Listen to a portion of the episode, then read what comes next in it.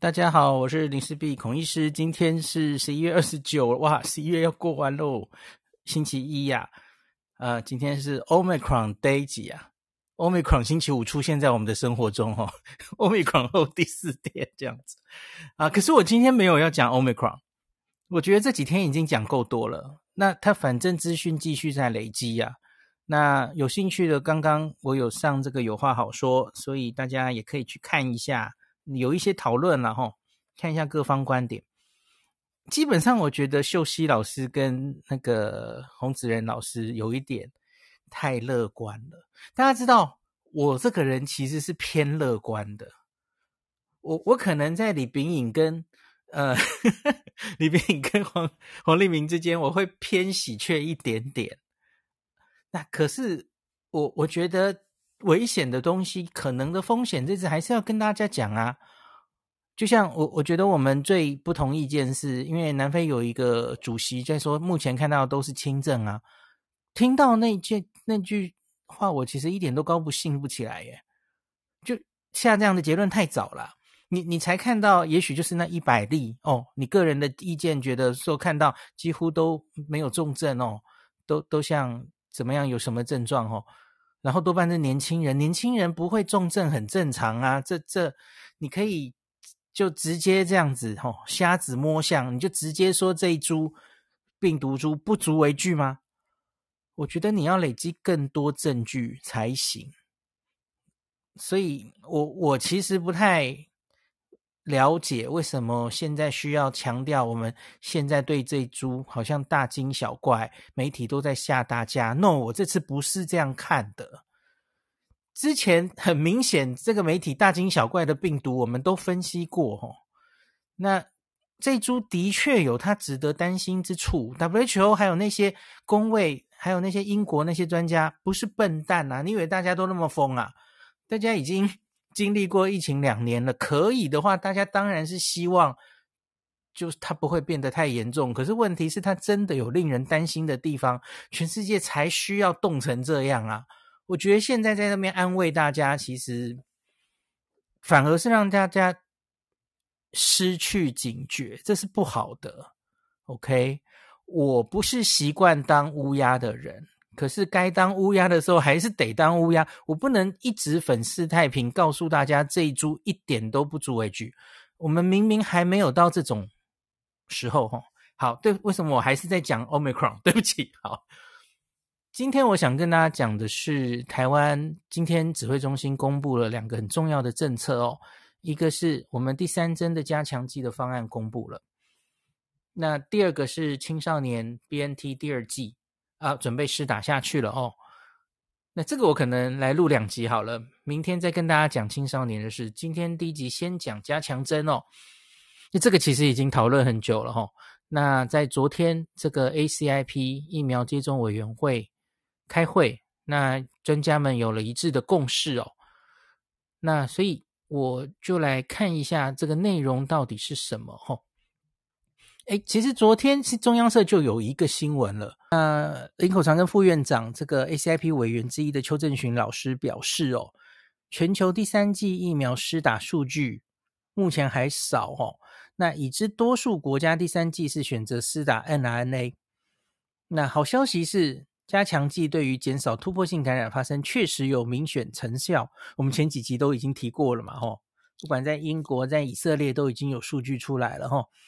而且施打第三剂的副作用并不会更严重，甚至症状可能更轻微。那国内这个三月二十二号开打新冠疫苗，第一剂、第二剂大概需间隔至少八周，那第二剂、第三剂需间隔五到六个月，这样来算的话，台湾大概是明年二三月就需要展开加强剂施打作业。部分专家提及，如果我们边境防守得宜呀、施打第三剂就没有那么急，可是呢，另外一派认为，假如确诊者多半来自境外，又有 Omicron 的风险，哦，那我们应该先让医护跟机组人员接种。这干嘛？这还另外一派哦，这应该是大家的共识吧？有人竟然反对这件事吗？这群人要先接种啊，而且这些人应该是一月左右就开始，已经满六个月了吧？嗯。他们会比我们一般人慢呐、啊，吼，呃，快啊，对不起。对此，邱正寻表示，第三季接种时程优先接种对象仍等待指挥中心做最后的决定。那至于各各界关心的第三季施打疫苗的厂牌，邱医师说，第三季啊，这是注意听，这是我听不懂的了吼。第三季有两种施打方法，第一种方法为施打同厂牌疫苗，第二种方法是选择不同牌子，国外多采取后者。但国内疫苗接种状况复杂，同样待指挥中心决议。这样我听不太出来，专家到底是 推荐哪一边哦？可能只是写一个很中性的说，多半现在世界各国是选选用不同牌子混打吧？吼，主要是 mRNA 吧。那我们今天宣布了我们台湾第三季的一个政策，哈。我们来好好看一份这个，看一下这个新闻稿，因为这个新闻稿其实我相信都是专家会议的结论，每一每一段话其实都有它的意义的哦，所以来带大家看一下哦。这个标题叫做“为了提升免疫保护力，专家建议接种新冠疫苗的加强剂”。那呃，对不起，它是用追加剂，哎，我们要字斟句酌哦，他们应该都是想过的哈、哦。追加剂。那指挥中心今天表示哦。呃，二十八日，昨天星期天，我们这个 ACIP 专家会议建议，考量新冠疫苗接种后免疫力保护力可能随时间下降。这个我已经跟大家讲过很多次，大家应该都了解嘛。吼，插题一下，今天指挥那个有话好说，一开始信聪好像有点导向，现在好像是因为 Omicron 的关系，所以我们才开始要打加强针哦。这个其实还很难讲，我们还需要看之后的状态哈，之后的研究出来。可是其实即使没有 Omicron，第三针都可能是需要的。这个我们已经分析很久了嘛，吼，是因为呃打了疫苗之后，特别是老人家或某些族群，大概五到八个月抗体就会下降，保护力会下降。这我已经跟大家讲了很多次了嘛，吼。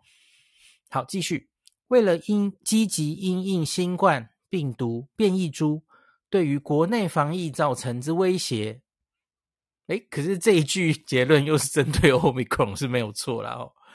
然后降低新冠疫苗感染与感染后重症风险，降低新冠疫苗感染，这个好像是有点笔误，应该是降低注射疫苗后的突破性感染的意思吧。我想应该是这个意思哦。与感染后的重症风险，建议已经完成两剂新冠疫苗接种的。好，以下要列出一些人员了哈：六十五岁以上长者、长照机构住民跟工作者、医护人员、防疫工作人员、第一线高感染风险工作人员。其实这大概就是一到三类，然后加六十五岁以上吧，吼。还有。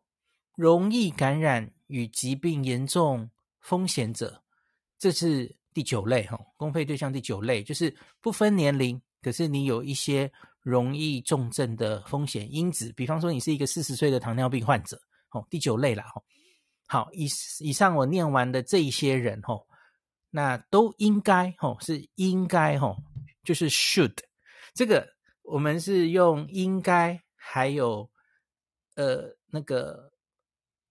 这 对不起，我卡住了。我我把我要把那个图拿出来。这我们的这个建议哦，其实就类似美国的建议。大家记不记得美国 CDC 它其实是分 should 跟 may 哦，你应该还有呃你可以哦，这是建议强度是不一样的哦。那所以我们也用这种两种建议强度，诶，这跟美国是一致的哦。那。刚刚我念过的这一些人是应该要建议要给予的哦。那再来是其他人可接种对象，刚刚是应接种，现在是可接种，可英文就是 may 嘛哦。建议强度不一样哦。那可接种这些对象，诶，十八岁以上全部诶。我们台湾没有经过什么挣扎，我们直接开放全部十八岁以上。这个大家。我这几个月的分析，大家应该记得哈。美国是真经过了三个月的挣扎哦，最后讨论到最后开放到 十八岁以上都开，你愿意打我就给你打哦。结果最后我们的结论跟美国一样哦，可能是抄美国的答案吧哦。那可接种对象呢？他就写说，其他满十八岁以上民众，你可以评估自身感染的风险，还有接种的意愿，经医师评估后接种第三剂。总之，大概就是十八岁以上，你愿意打。然后你去给医师评估一下，然后没什么禁忌，就会让你打了。哦，都让大家打了哦。好的，这其实算是蛮宽的哦。那相对于美国有什么不同？国外有什么不同哦？美国它其实年龄啊，那个应该打的年龄，它已经往下拉到五十岁了。我上次有跟大家讲了吼。那我们现在还是六十五岁了吼，一个差在这里。那第二个是他，呃，英国，英国是拉到四十岁了嘛吼？那我看到刚刚稍晚有一个新闻说，英国因为因应 Omicron 的入侵哦，他们有政府要跟这个疫苗接种委员会喊话说，考虑啊，让这些十八岁以上全部的人都可以打到加强针哦，这是为了因应变种病毒啦。好，诶，所以我们我们开会的时间正好是 Omicron 已经在全世界出现的时候，所以我觉得让。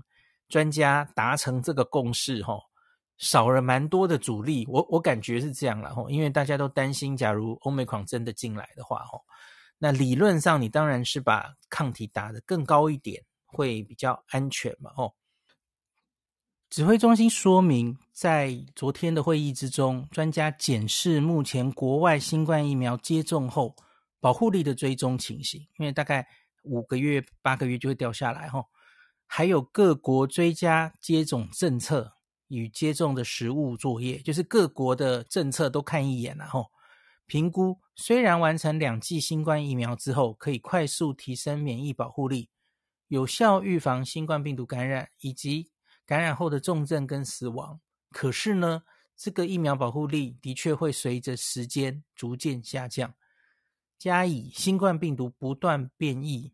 即使完成两剂疫苗后，仍有突破性感染的风险，故建议完成两剂接种的民众，吼，应于第二剂接种六个月之后追加接种第三剂。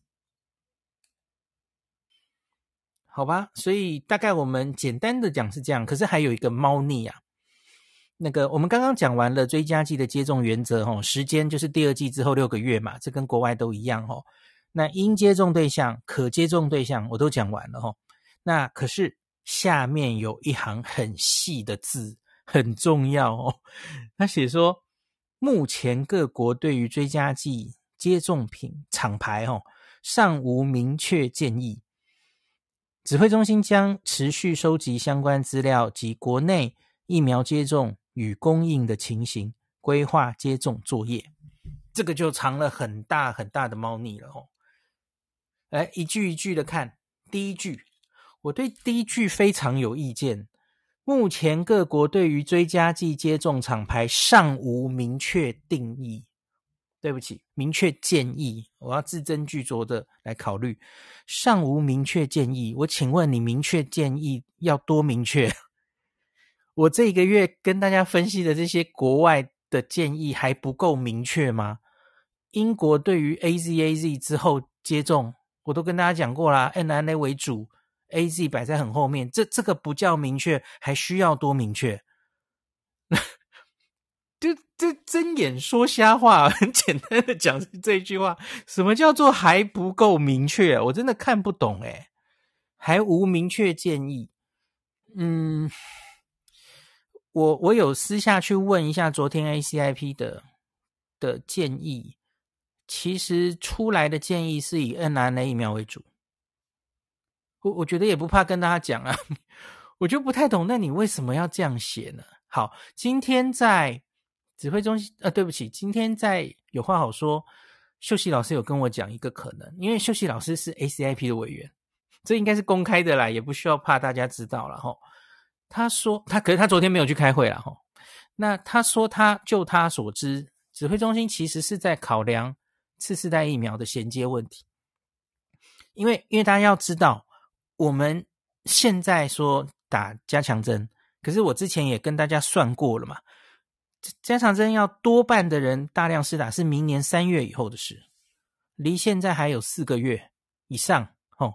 明年三月哦，那呃，第一类到第三类打得最早的一群人哦，像机组员或是医师，那可能是明年一到三月，这个比较早了吼。那可是多半的人，因为机组员这些人其实仅多几十万人嘛吼，诶，几十万吗？十到三十万左右，是不是？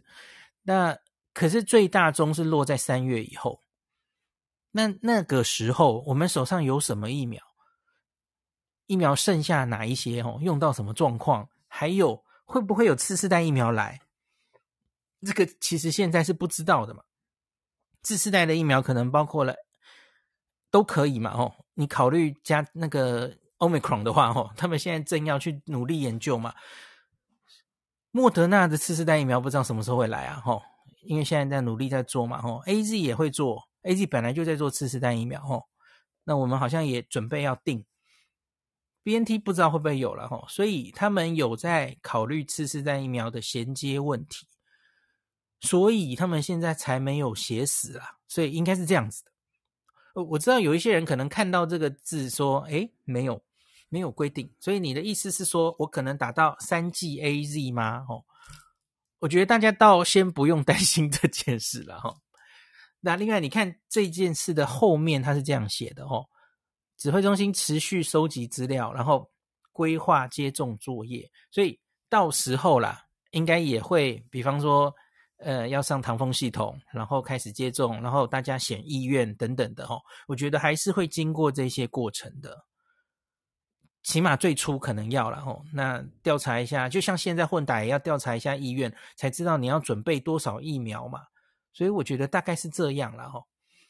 对，今天只看这个字吼，什么诶，你无明确定义，然后诶，记者会上有人问阿中那个追问了吼，那个第三针啊，想选什么疫苗想混打，看起来都可以。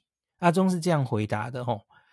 他他写说，第三针你不管是想打相同的或是不同的疫苗都可以。那有记者问很细哦，他说：假如我第二剂已经是混打了，那请问我第三剂是要跟第一剂还是第二剂？那阿中回答说，比较希望和第二剂相同，但没有限制一定要相同，都会准备让大家可以选择。这是逐字稿，我抄下来的哦。所以因此，照阿中的言下之意就是。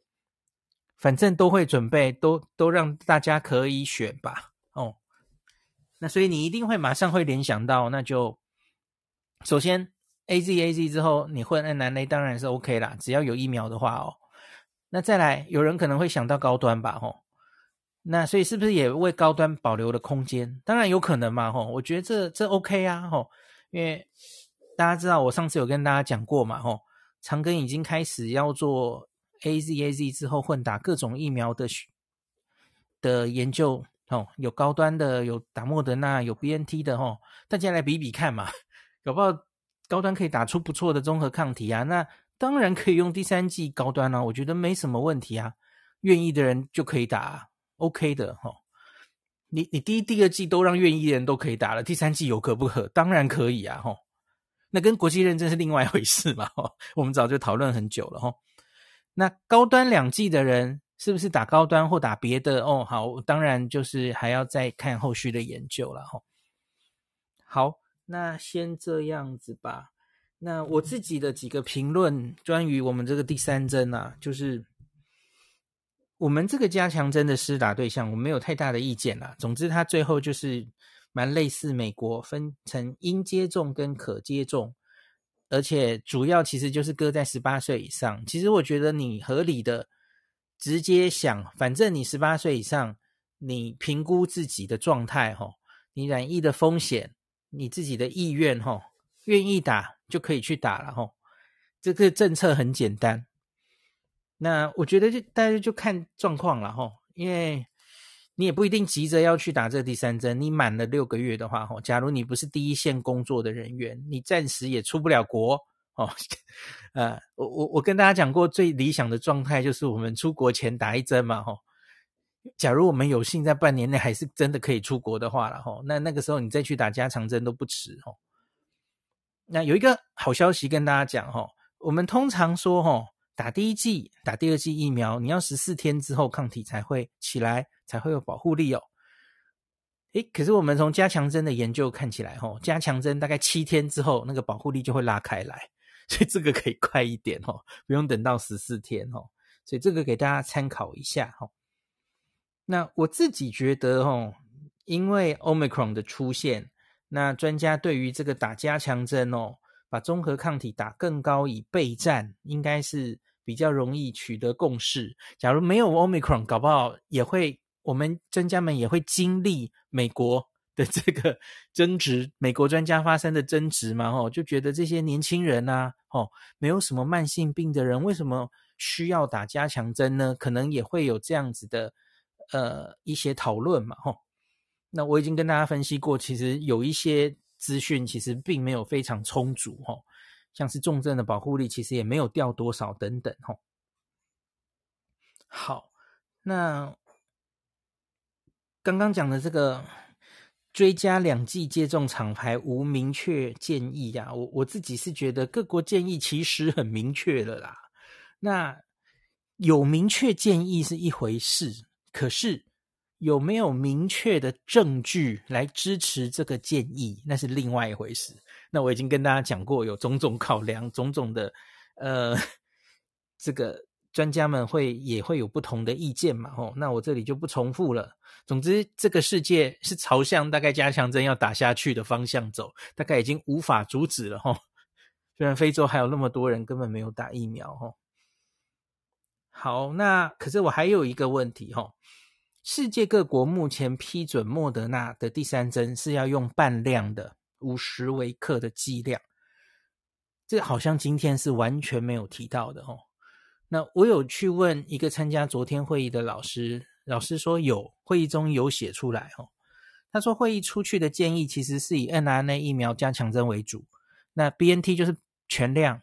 莫德纳就是半量，那、其实就是跟我上礼拜讲的话一模一样啊！吼，我就不知道为什么他们现在台面上还是要说 这个各国对于追加剂厂牌无明确建议，好吧，就让你继续模糊一下吧。可是我我觉得之后真的就是提出了这个接种作业的时候啦，就一定会，比方说这一次就是打，我不知道他们会实际怎么执行啦，BNT 加强针，吼。或莫德纳加强针，那可是这个莫德纳会是半量，我觉得那时候都会讲清楚的啦吼。反正到大量的接种还有一段时间吼，那我我我想过年前可能是医护人员会先开始，那我觉得这个也要跟医护人员讲清楚啊。假如特别是医护人员呐，医护人员很多，还有边境边防的人员很多都是打 AZAZ 的哦。我不管到时候政府怎么。